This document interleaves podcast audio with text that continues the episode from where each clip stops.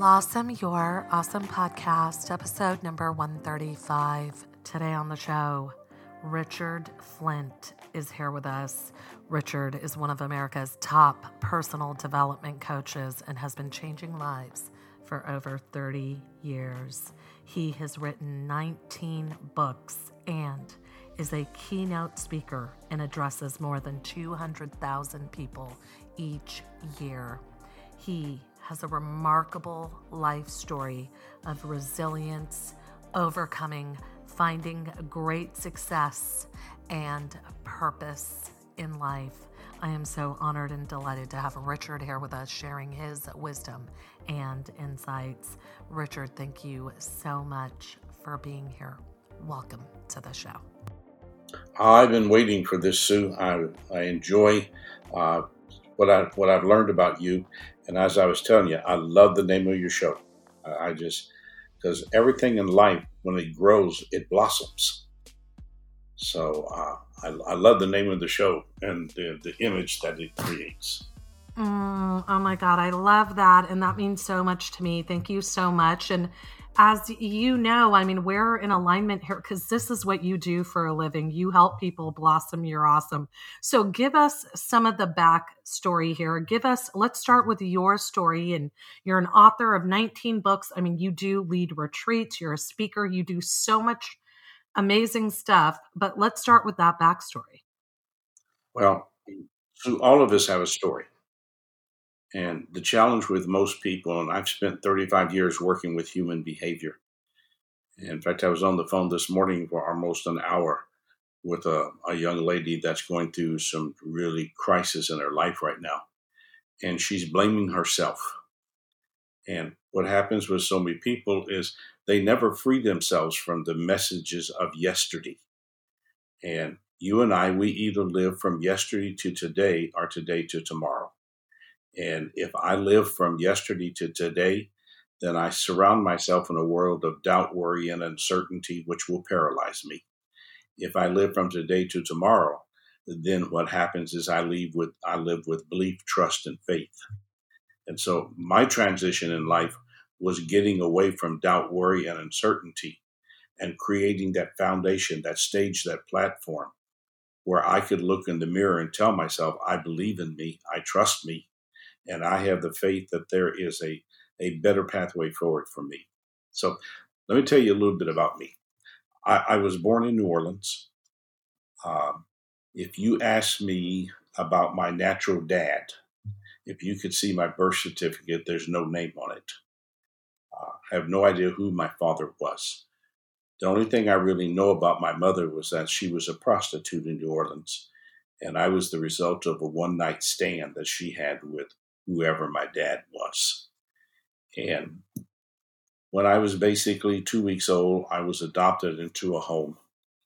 And I found out years later that the only reason I was adopted was because uh, my adopted dad wanted a son. And, you know, found out through many different ways that my mother never wanted me. I have three sisters. None of us are real brothers and sisters. But I was put into a home that from the very beginning of my thought process and my my memories go back to the age of six. And um, the thing that i remember the most about my childhood is that my mother made it very apparent to me that she did not want me in her house. And so there wasn't uh, probably a day of my life from the age of six to the age of 16 uh, that my mother didn't make one of three statements to me. She would tell me that I was the stupidest kid she'd ever met in her life. And you and I know parents don't lie. So if a parent says that, then it must be true. Or my mother told me that I would never amount to anything in life. And the one that uh, probably had the biggest emotional effect on me was when my mother told me, my, my best day will be the day when you're no longer in my house and I'm sorry we ever adopted you. When I was 12 years of age, we moved from uh, New Orleans to Oklahoma, where my dad had relatives, and we were in Ardmore, Oklahoma. When I was 15, my mother made it apparent to me and told me that if I was to live in her house, I had to pay room and board. Not because we needed the money, but that was my mother's way of exercising control. And my mother had to have control. You did not go against my mother. So I found a job in a local IGA grocery store. And I would work there five days a week. And, you know, on on every night I would call my dad at nine and he'd come pick me up. Uh, I'd been 16 for two weeks. And I called my dad on a Thursday night to come get me, and dad drove up in front of the grocery store. And I started to walk toward the car just like I always did, Sue. And my dad opened the car door, leaned across the top of the car, and looked at me and said, Richard, wait a minute. So I just stopped. And when my dad stepped from the back of the car into a street light, I saw he was carrying something and what he was carrying was a suitcase. And my dad walked over to where I was and he set the suitcase down beside me.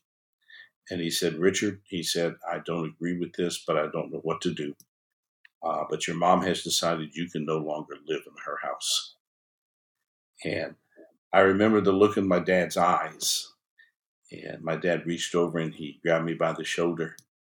And he said, Richard, you got to know that I love you um, but I don't know how to handle this.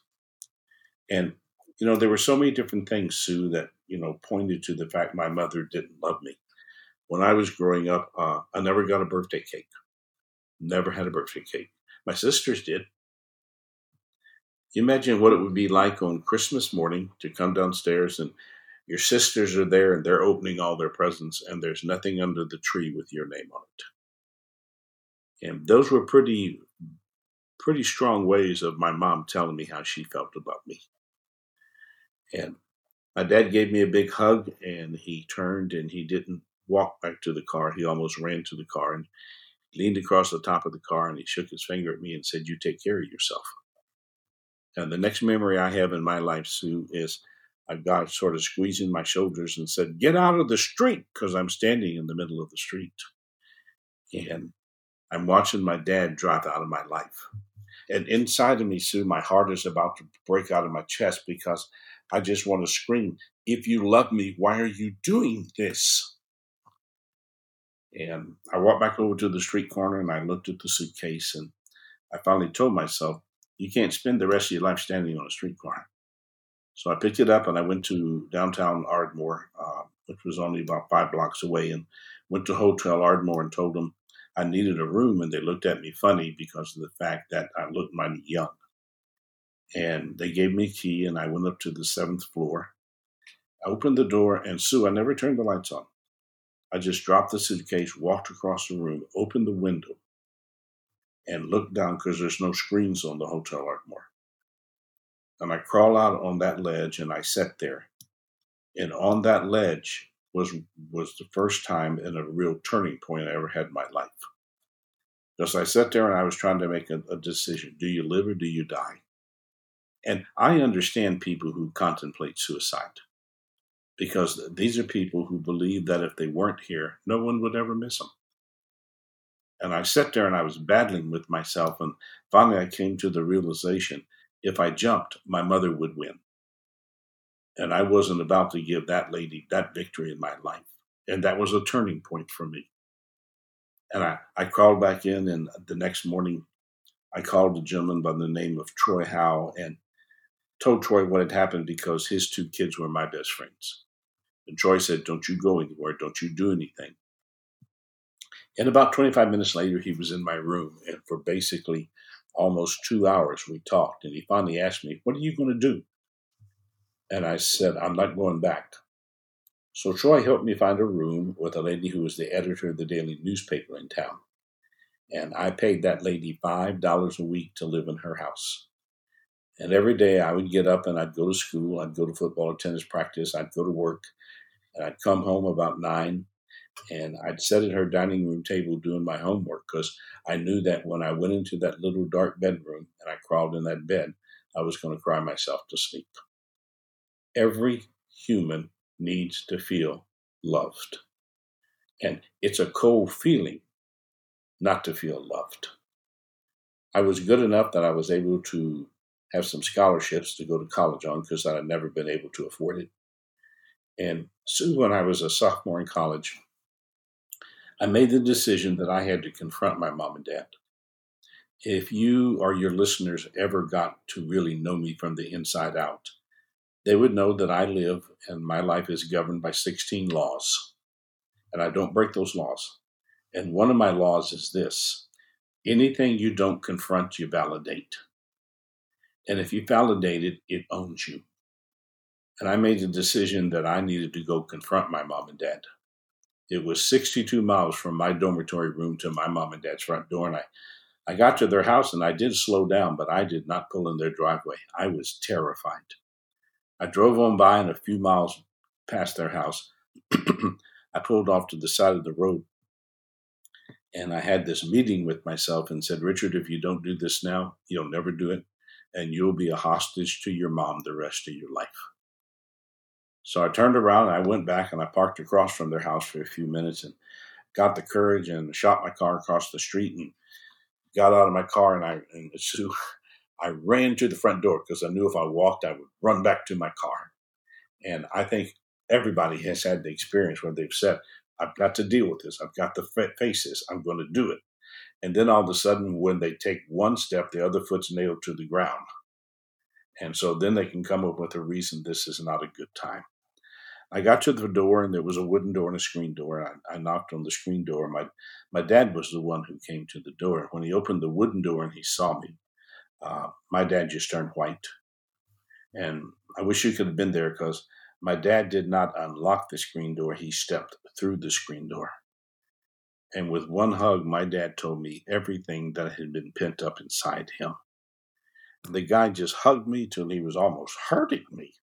And he literally carried me into the living room and just babble, babble, babble. Didn't understand anything this guy was saying. And finally, my dad realized that my mother wasn't there. And she was in the kitchen fixing breakfast. So he called for my mom to come see who was there. And when my mom stepped into the door frame between the living room and the kitchen and she saw me, she just froze. Never took her eyes off of me.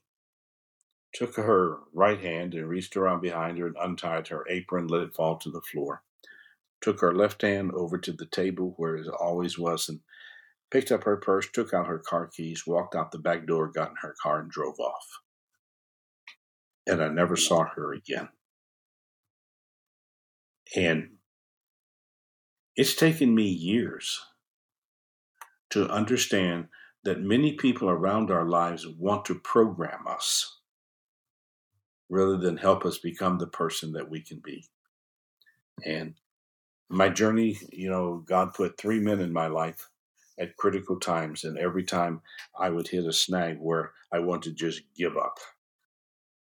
Uh, and one of the things I'm seeing in our world today is the number of people who are giving up. I, I think right now, maybe one of the biggest diseases in this country today is tiredness and fatigue because people have been taken out of their routine that they're comfortable with. And if, if I take Sue Dhillon out of her routine, it's amazing because her life then might be filled with uncertainty. And when we live in that world of uncertainty, what do we do? We increase our doubt, our worry, and our uncertainty. And, you know, doubt is the most formidable enemy that fear uses against you and I. And people ask me all the time, well, wouldn't you want to change your childhood? No. If I changed it, I wouldn't be who I am today. And believe me, I wanted to go over and crawl in the corner and lay in the fetal position and blame life and blame God and blame everybody, blame my mom and everything for what was going on in my life. But I realized that this is my life. And I can either give it to other people or I can make it my life. And I can draw a blueprint that frees me and allows me to blossom. And what I've spent my life doing is understanding what it means to be awesome.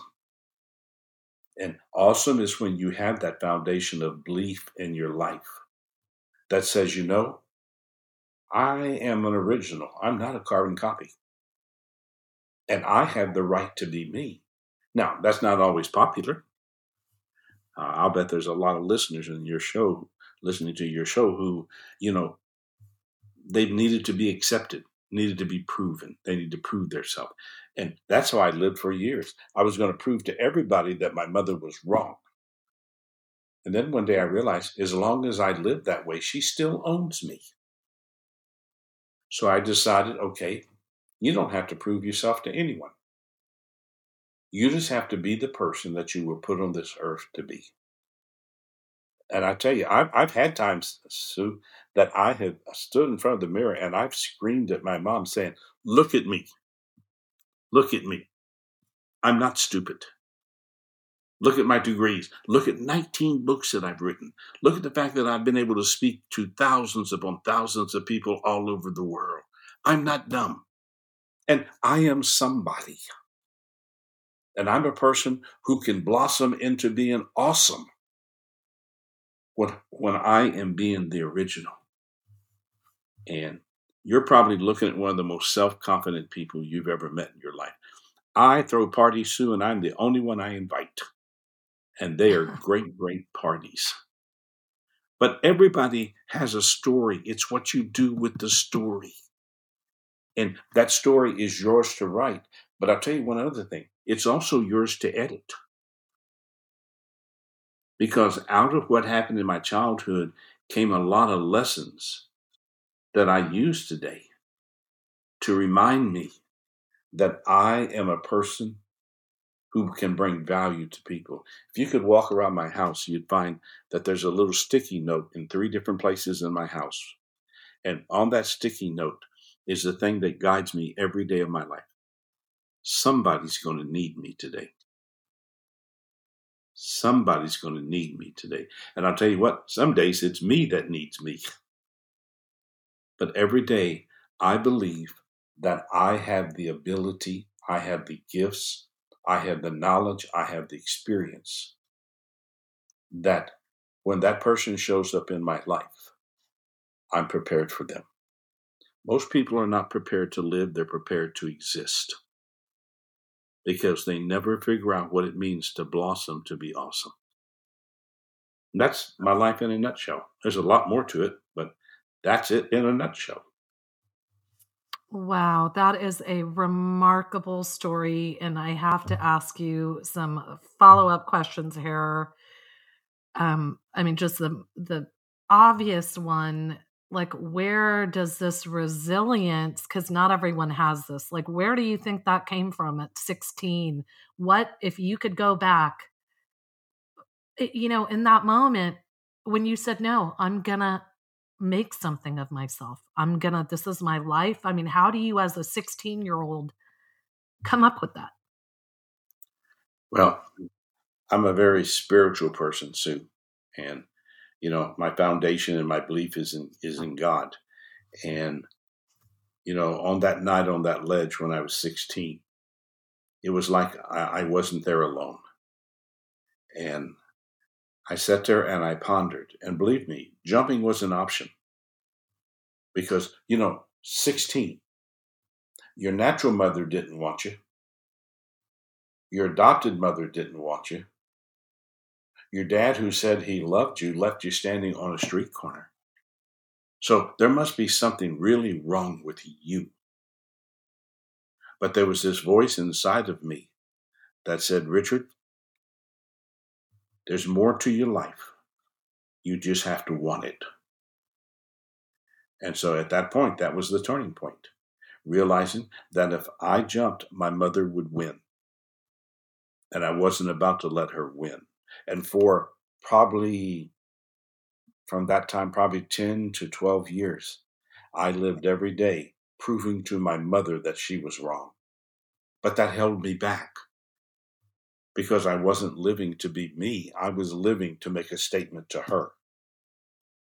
And, and then when when I, I sat down and I, I wrote my very first book, eh, which was called it's called The Truth About Stress. And when I wrote that book and I, I started interviewing people and I began to realize, Richard, you're not alone in this world. There are other people who have experienced same things with you. And and the, that fear of rejection, that fear of abandonment, Because from the day that Sue Dhillon was born to the day she dies, she's going to fight six fears the fear of the unknown, the fear of abandonment, the fear of rejection, fear of failure, fear of loss, and fear of success. And one of those is, is her number one fear. Mine was always two of them tied together the fear of being abandoned and the fear of rejection. And when I realized that, I realized something. I was living from the outside in. I was giving the world control of my life. And I would walk into the world and go, Hey, world, I'm here. Look at me. And then I realized that as long as I did that, I had no belief in myself. So I began to find out what makes Richard tick. And the thing to me is, I realized that I have a gift. If God's given me one gift, it's the ability to take what looks confusing to people and show them the pathway to clarity. And you know, in my small group retreats, in my in my coaching, in my speaking, in the podcast we do, in our our Friday open mics, and everything that we do, it, it, it's all there to help people understand that you are an awesome person. But I can tell you that, but if you don't believe it, it won't happen. And my gift is to take what looks what looks confusing to people and show them the pathway to clarity in their life. If you ask anyone who's been around me and anyone who's been a part of anything they do, I do, and you ask them, what do you remember about that guy? They'll tell you three words behavior never lies. That the essence of truth in a human life is not what we talk about doing, but it's about our behavior. And every day, what I do is I don't challenge the person, I challenge the personality. Because you are a person, which is what I see, you are a personality, which I experience. And the real definition of your life is not the person speaking words, it's the personality demonstrating life through behavior. Because the real definition of truth is not what you say, it's what you do.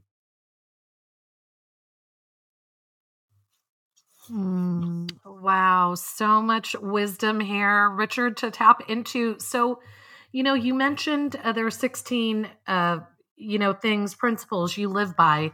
You also have something, the three P's. Can you talk to us about some of this stuff and uh, impart some of this knowledge and wisdom on us? Yeah. And, in fact, Sue, uh, this is going to be the essence of our next small group retreat, which is in July. Um, and all of my retreats are limited to 15 people uh, where we can really get inside life. But I watch people and, and I know this. People struggle with they either manage their life or their life manages them. And with all of the uncertainty, because if you say, Richard, what is the one word you see that's holding people hostage today? It's uncertainty. We live in a society where uncertainty is ruling our lives. And that's not by accident. There is a master plan because I think there's always an agenda after uh, behind the agenda. And I think there's an agenda out there today to break the human spirit. And if we can, if I can break your spirit, then you're going to be dependent on me. But for you and I to learn how to manage our life, we got to master three P's pace. In, in, your brief life on this earth, have you ever gotten your life moving so fast you lost control of it? Yes. Yeah. And that's that's that just wears you out, does it not? Makes you tired, mm-hmm. frustrates you, even makes you angry at yourself. Because we you and I can either live too fast or too slow. How do I know when I'm living too slow? I procrastinate. How do I know when I'm living too fast? I keep putting stuff on my plate that I don't have time for. So, we're going to talk about how do you learn what the right pace is for your life? And then the second P is, is a big word patience. Do you have lots of patience? Um, I'm learning patience. I didn't always when I was younger, but I'm learning See, and here's the interesting thing pace and patience are twins. If I don't have the right pace, I don't have patience. If I lose my patience, I speed up. So, and, and patience is that part of your life where you learn the difference between living from your emotions up to your mind down. And when you and I are patient, then what happens? We strengthen that foundation of our life. And all of a sudden, we open up peripheral vision. And we live in a world today where everybody seems to be in a hurry. Everybody's in a hurry. You know, try driving down the street without getting run over today. You know, everybody's in a hurry. So we're going to talk about what is patience and how do you gain patience. But those two have no power if you don't put the third P to it. We have pace, we have patience, and then we have persistency. And persistency is where we really demonstrate the belief, the trust, and the faith that we have in ourselves. You know, most people are collectors of clutter. And clutter is anything you start that you don't complete. I told one of my friends the other day, if I had the money, the thing that I would invest in today is self storage. I mean, I walk through my neighborhood, Sue, and I see all these cars parked in the driveway. And when the garage is open, you know why they're there because they can't get anything in the garage because it's so stacked. We are collectors today. We don't complete. Persistency is completing what you start in order to learn the lesson that keeps you moving forward. Again, we either live from yesterday to today or today to tomorrow. And I choose to live from today to tomorrow. Mm. Wow. That makes sense. I, it does. I love that. And I love the three P's. And there's just so much profundity to that. We don't think of it in that way, but it's very much just how life, you know, like you say, pace, we're either going too fast or too slow. And uh, so few of us exercise patience. And again, that's one of those things, Richard, like, you know, when you're younger, you don't have that um, understanding of time, right? And now it's like a year is like a blink of an eye, you know, it's nothing yeah. in hindsight, right? So tell us now, you know, what is, if there were one like what is your deepest understanding of life? Like why are we here? Why are you here? What is what is the purpose of this all? What have you gleaned from life and i like the word you chosen because uh, i don't believe in goals and goal setting i think most of what people call goals are hallucinations and they only write them because they feel they have to and you can't have a goal if you don't know what your purpose is and my purpose is my number two law in my life of what I want. I want to create a positive presence that has presence when I'm not present. That's what I want. I want to find every day those people who need my presence. People ask me all the time, what percentage of people do you think ever use what you teach? 2%.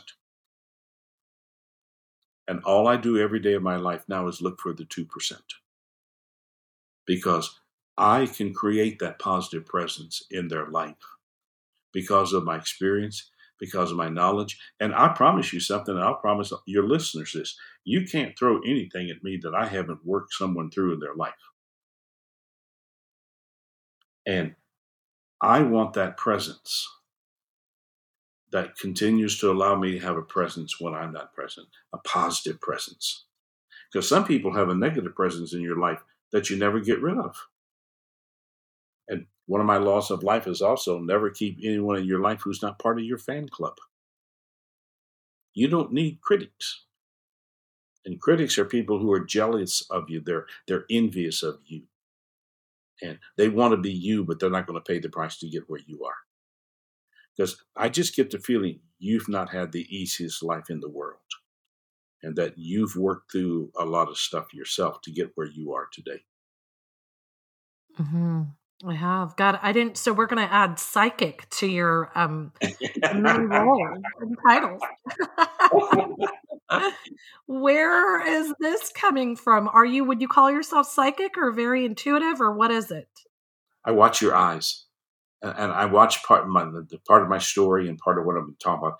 I've watched you identify with it with your eyes, and I, I, I, have seen uh, that some of the stuff has taken you inside yourself, and uh, because the number one thing I study in people are their eyes, because your eyes cannot lie. And have you noticed today that most people's eyes look dead?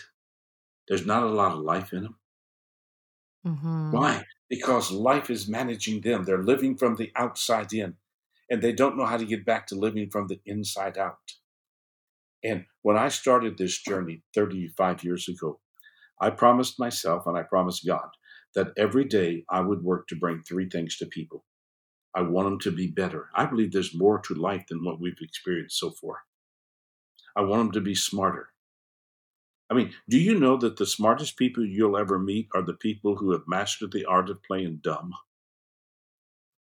You ever had somebody manipulate you? Yes. Use you? Yes. And then when you realize what was happening, you got angry with yourself. Those people are smart. But you and I, and, and smart is not book knowledge. It's learning to how to live your life in the world in which you live. I can't change the world, but I can affect the world that's around me. And, and then I want people in their life to have that presence. And when you have that positive presence about yourself, every day your belief, your trust, and your faith begins to just increase. And I live that every day. That's what I want for people. Mm, wow, that is so powerful and so beautiful, Richard. Now, you know, for those who are stuck and struggling, Eh, you know, and you know all about this, what is some practical guidance you can give them? Where can they start right now? You know, with a mindset shift or whatever that may be, what would that advice or guidance be? Okay, and I want them to listen to you very closely because this is important.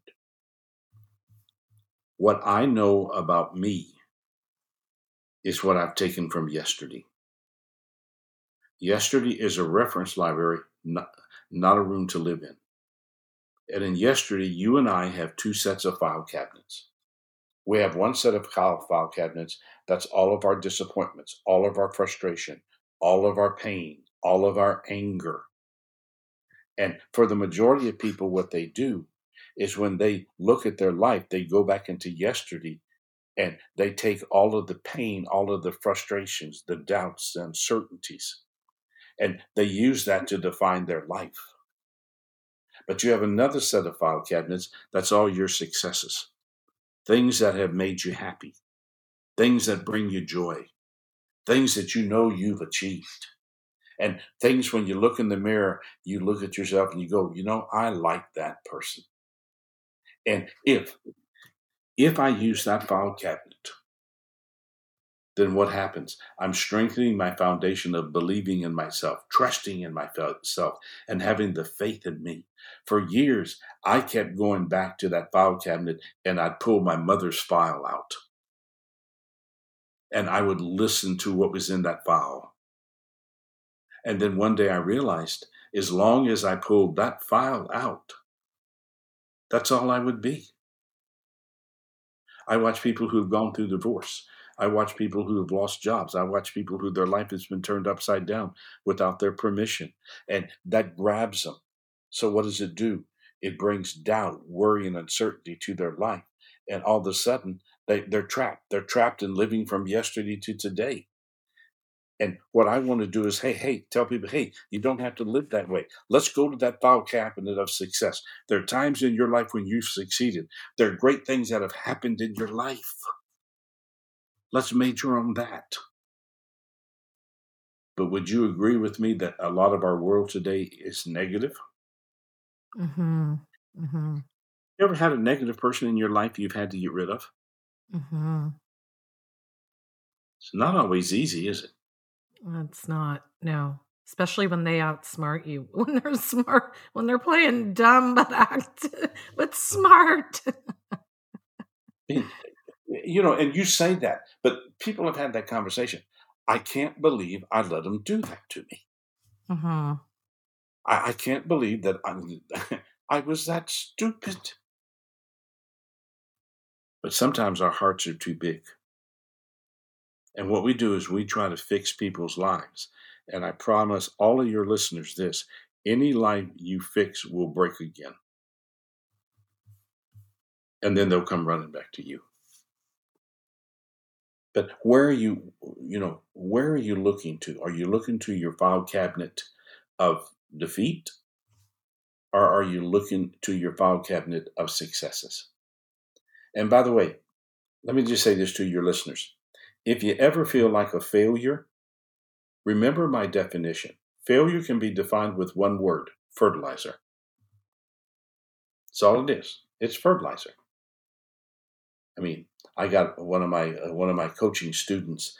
They manage a huge farm, and you know we were joking about this the other day, and he and I said, "Well, why why the fertilizer?" He said, "The ground needs fertilizer to grow to let the plants grow. I need failure in my life to test me to see how strong my belief, my trust, and my faith is in myself." And we haven't taught people that definition of failure. We've taught them you either succeed or you fail. But you can't succeed if you don't fail. All emotions travel in threes, Sue.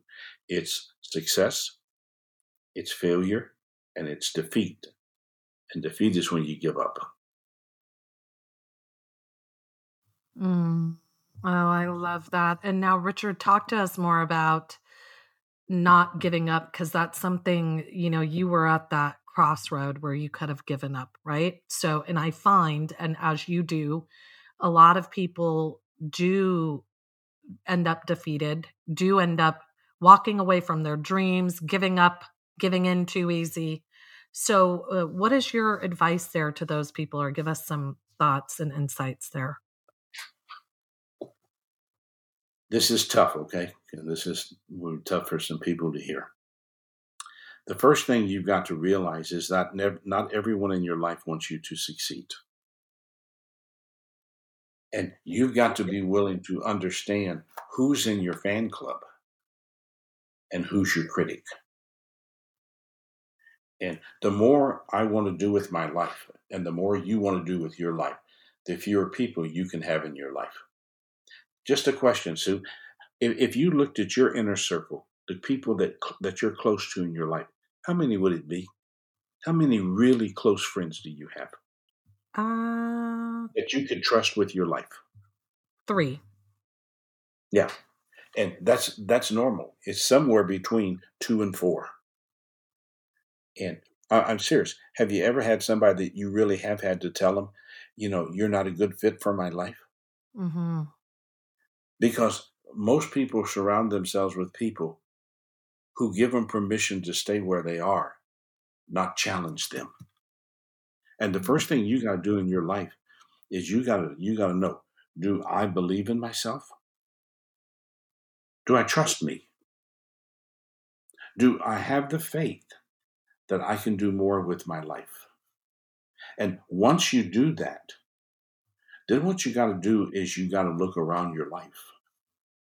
And you got to put your life to one question because I think you can boil life down to one question. Is the life that I'm li- uh, living feeding my confusion or strengthening my clarity?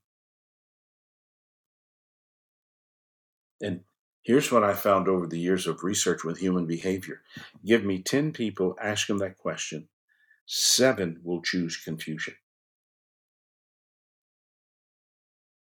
Why? Because confusion takes away personal accountability. I always have something or someone to blame. But this is my life. And here's another interesting thought you don't do anything in life without giving yourself permission to do it. Hmm?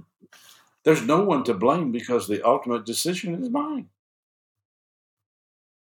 So everything I do with my life, I do it because I've given myself permission. So then I can't turn around and say, you know what? It was Sue's fault. She said that's what I needed to do. No, it's my life, it's my choice. And, and so realize that this is your life. And you, you face your life with honesty. You know, I learned this in the counseling room, Sue. and it, it's been a great lesson over the years. Most people want honesty as long as it's not honest. You ever had somebody come to you and go, Sue, I want you to be honest with me? And you go, Really? Yeah, I want you to be honest. So you're honest with them, and then they tell somebody you've been you've been criticizing them. yes. Because the other thing you have to do to have the life that you want, you got to be able to be honest with yourself. And by the way, can I just drop this in here? Mm-hmm. To have a purpose in life, there are four questions you have to answer, and you can't you can't rearrange them. What do I really want for my life? Not what do I want. The word really is the word. What do I really want for my life? That gives you clarity of direction. Why do I really want this? That's where your motivation comes from. What price am I willing to pay to achieve it? That's where commitment comes from. Everything in life has a price tag. And then the fourth question what behaviors will I have to improve that will allow me to get there? And when I work with when I work with my my students, my mentoring students, this is the thing we work through. Because if you can't answer that first question, then you have nowhere to go except living from yesterday to today. Purpose is what lives, lets us live from today to tomorrow. And I still have a big purpose to achieve. I'm going to write five more books. My next book is entitled, So What's Your Excuse? Because excuses have become acceptable behavior today. Mm, wow, Richard. Now, so, you know, let me ask you, you're I feel so moved and touched and inspired by everything you've shared, your story, the wisdom. What do you do? What's your routine look like? I mean, how do you stay so inspired? Are you reading all the time? Are you listening to stuff? What is your kind of I'm interested in your morning routine. Is there a morning routine? I know a lot of high achievers and people, you know, like you have a regular morning routine or some kind of, you know, something that keeps you uh, you know, gassed up. Well, first of all, the thing that charges me is I have a purpose. That purpose is to create that positive presence that has a presence when I'm not present. That drive that drives me. And you know, I, am a rarity in life. I, I, sleep maybe three, three and a half, at the most four hours a night. Uh, I write for two hours every morning of my life because that gives me the clarity and it sets my mindset for the day. I do a little thing called the morning minute where every morning I send you a one minute video of one of my philosophies of life and a piece of wisdom just because of that to set your mind for the day. Most people don't walk into their day, they race into their day. And then I will go get some breakfast. And then, depending on the day, I will come back. Most time, I'll go play nine holes of golf just to calm myself down. And then I come back and I average about 120 plus emails a day from people. And I answer every email personally. No one reads or answers my emails. And and then I then the rest of my day is just designed around what I feel I need to I need to work on that day. Uh, my day generally ends about uh, five five thirty. I'll get some dinner, then I come back, and then I've learned something important. I gotta unwind. I gotta turn my mind off because I don't know if you've ever been there, but if you can't turn your mind off, you can't rest. Mm-hmm. You ever had your mind wake you up? Yes, keep me up for decades. yeah, because if your mind wakes you up, you're not going back to sleep. Mm-hmm. Your mind will say, Sue, what are you trying to do? No, we need to work on this. And so it, it's unwinding at night and finding a space of peace. And by the way, just one more little piece of wisdom. Everybody says you need to find balance in your life. There is no balance in life because your life is always, you live in four rooms business, family, social, and personal. And your rooms are always on a collision course. You'll never find balance for your life. All balance does, seeking balance, is increase your stress. Take the word balance out.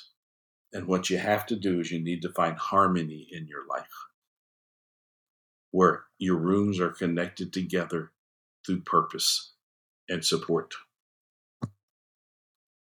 Mm. We stress ourselves out trying to get balance.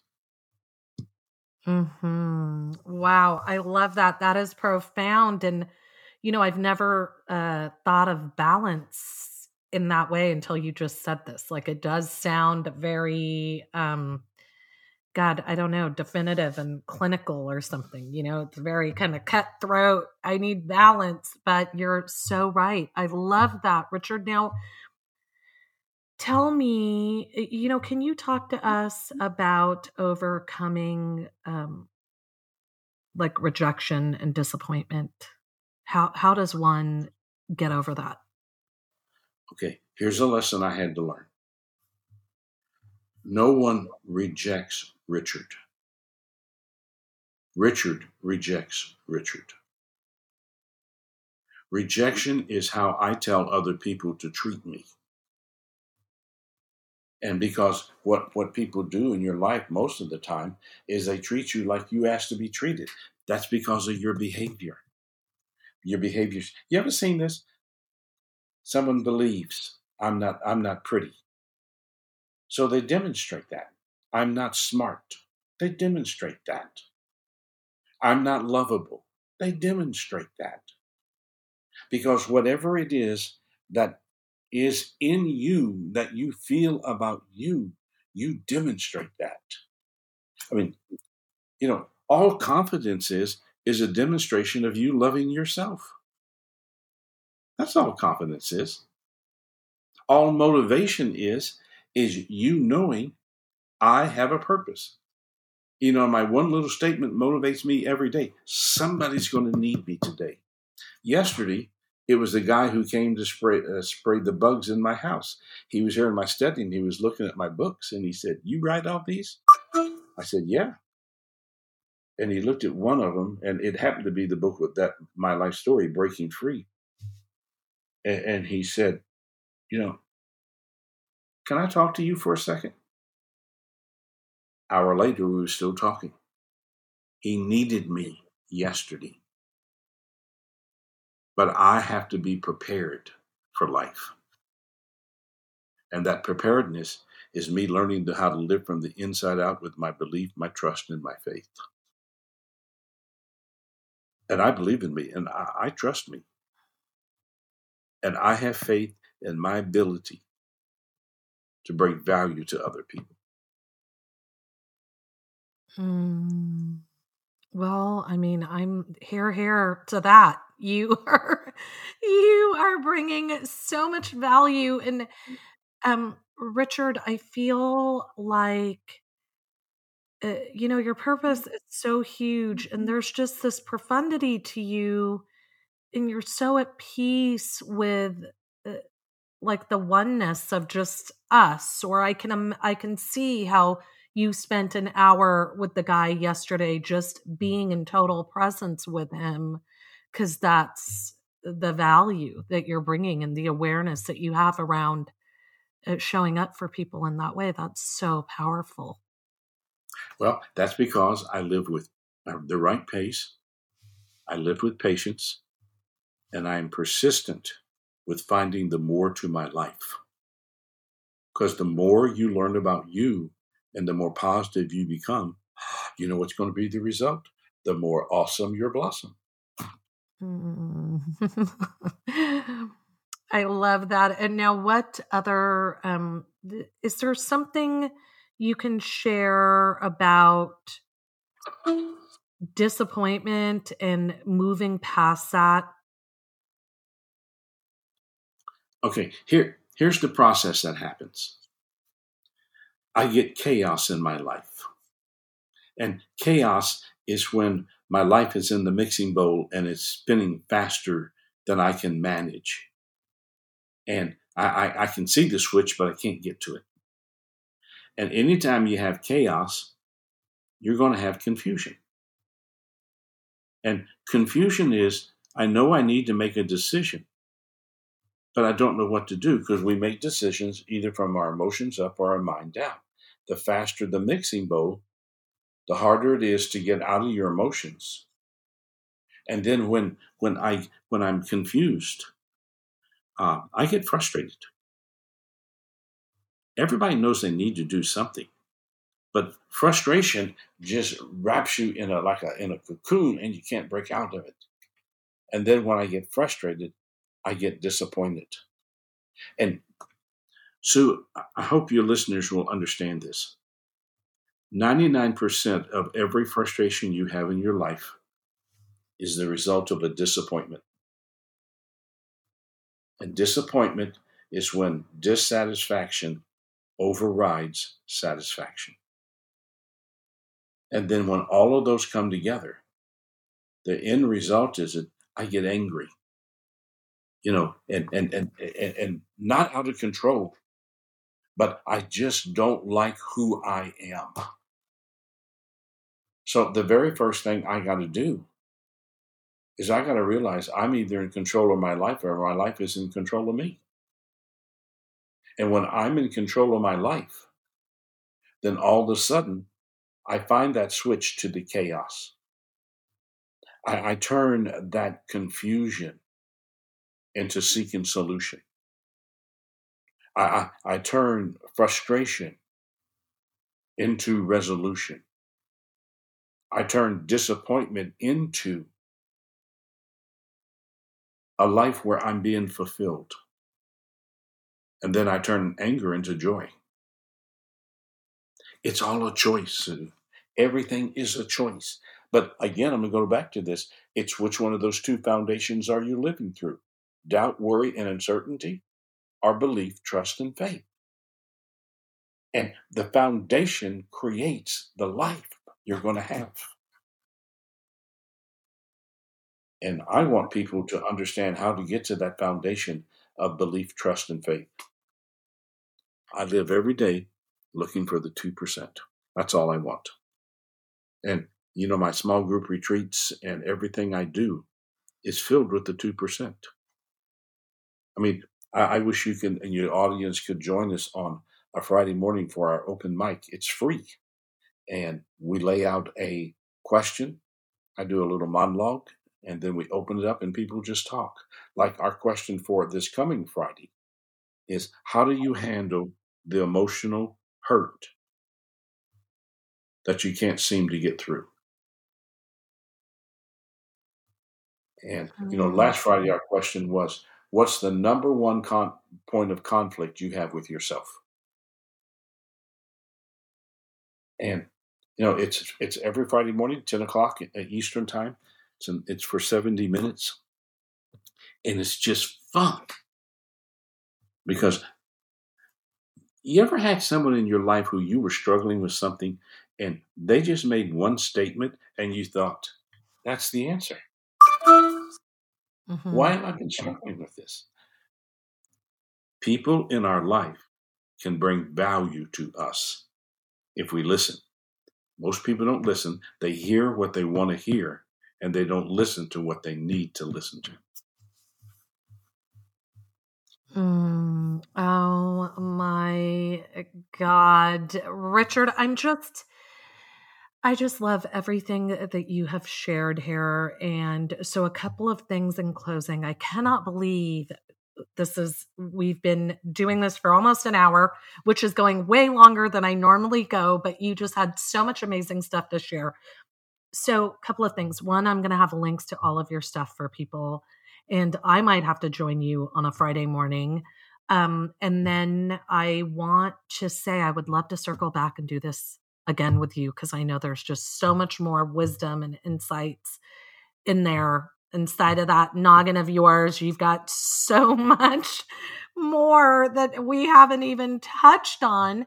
So I would love to do that. And I want to just say thank you so much um, for this time, your wisdom, and everything you've shared. It's been such a delight and such an honor. And Sue, if I've raised any questions in the minds of any of your listeners, and they'd like they'd like to ask me a question, it's just richard at richardflint.com. And, you know, I answer every email. Might take me two days to get back to you, but I do that. And if people would visit my website, richardflint.com, and look at some of the things we're doing, we're doing some amazing things right now. I mean, my small group retreats are off the wall with what they're about.